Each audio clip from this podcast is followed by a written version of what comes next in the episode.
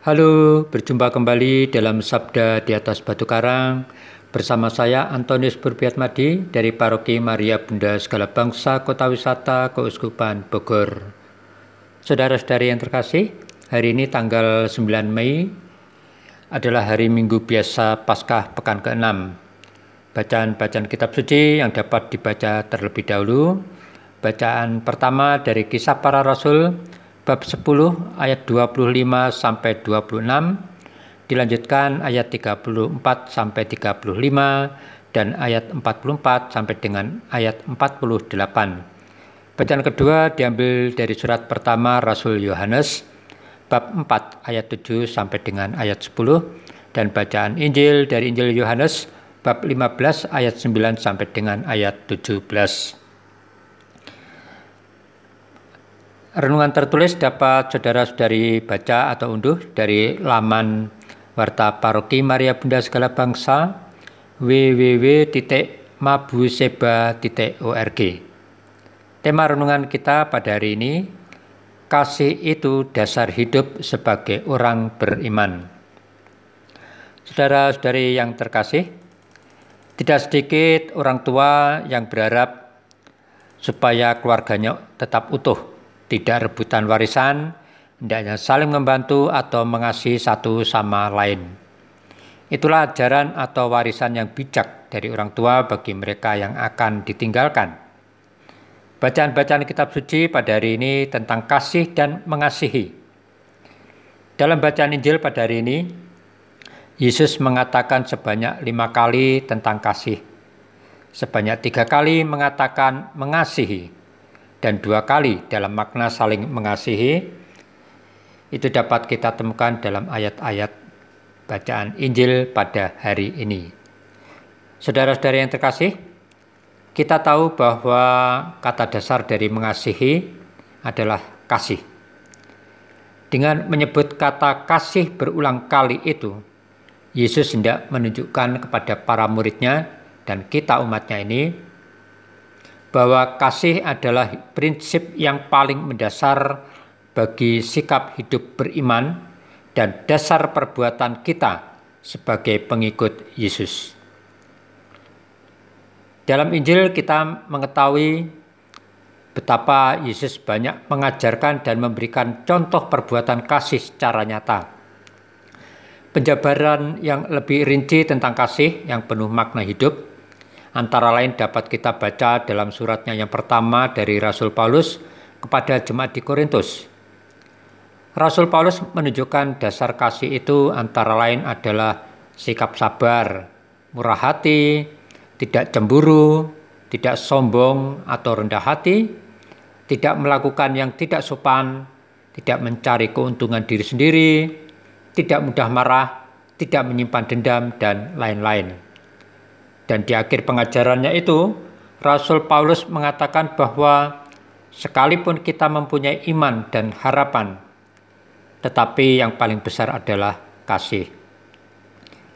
Pengajaran Paulus tentang kasih dapat saudara-saudari baca dalam suratnya yang pertama kepada jemaat di Korintus bab 13 ayat 1 sampai ayat 13. Apa yang disampaikan oleh Rasul Paulus kepada jemaat di Korintus itu adalah warisan ajaran Yesus yang disampaikan kepada para muridnya saat perjamuan malam terakhirnya. Pengajaran Yesus tentang kasih itu bukanlah pengajarannya yang didasari atas teori, melainkan didasari atas pengalaman relasional pribadi Yesus dengan Allah Bapa. Yesus sendiri mengatakan bahwa perbuatan kasih itu seperti Bapaknya yang telah mengasihi dirinya terlebih dahulu.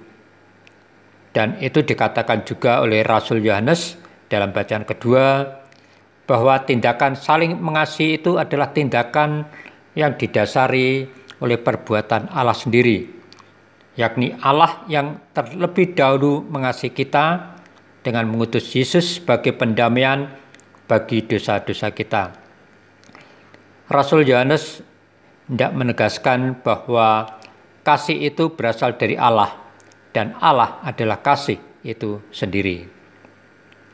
Saudara-saudari yang terkasih, mungkin banyak dari kita berusaha untuk memiliki harta benda agar merasa hidup ini bahagia dan penuh sukacita.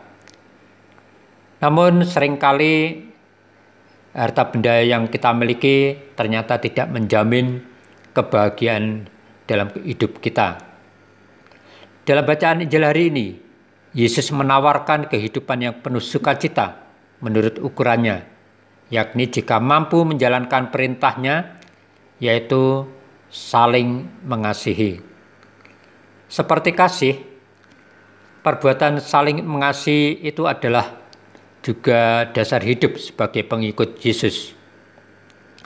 Bahwa Yesus mengajarkan perbuatan kasih itu harus sampai rela memberikan nyawanya, tentu itu tidak diartikan secara harafiah dengan kematian jasmani. Maksud Yesus adalah bahwa dalam kehidupan kita berkeluarga, misalnya, kerelaan kita untuk meluangkan waktu kita untuk bersama dengan pasangan atau anak-anak. Kita mengakui bahwa zaman sekarang ini kita lebih mengasihi Android yang berisikan berita-berita, gosip-gosip atau sekedar chatting dengan orang lain yang tidak dekat secara fisik.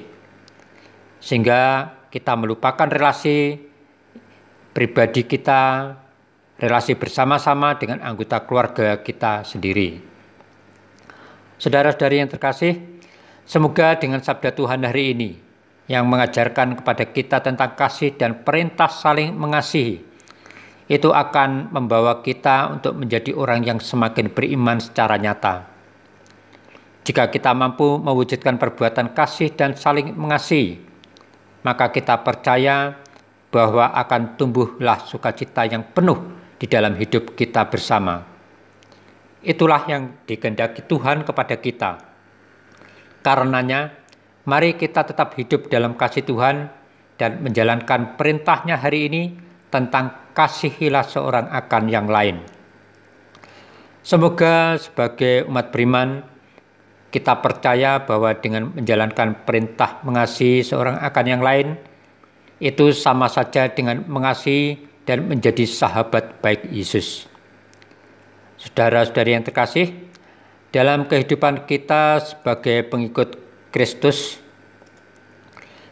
jika kita tinggal di dalam kasihnya, maka hidup kita akan menjadi seperti bangunan yang kokoh Sebaliknya jika kita tidak tinggal di dalam kasihnya, maka kita tidak akan memiliki pondasi yang kuat, sehingga kita mudah roboh.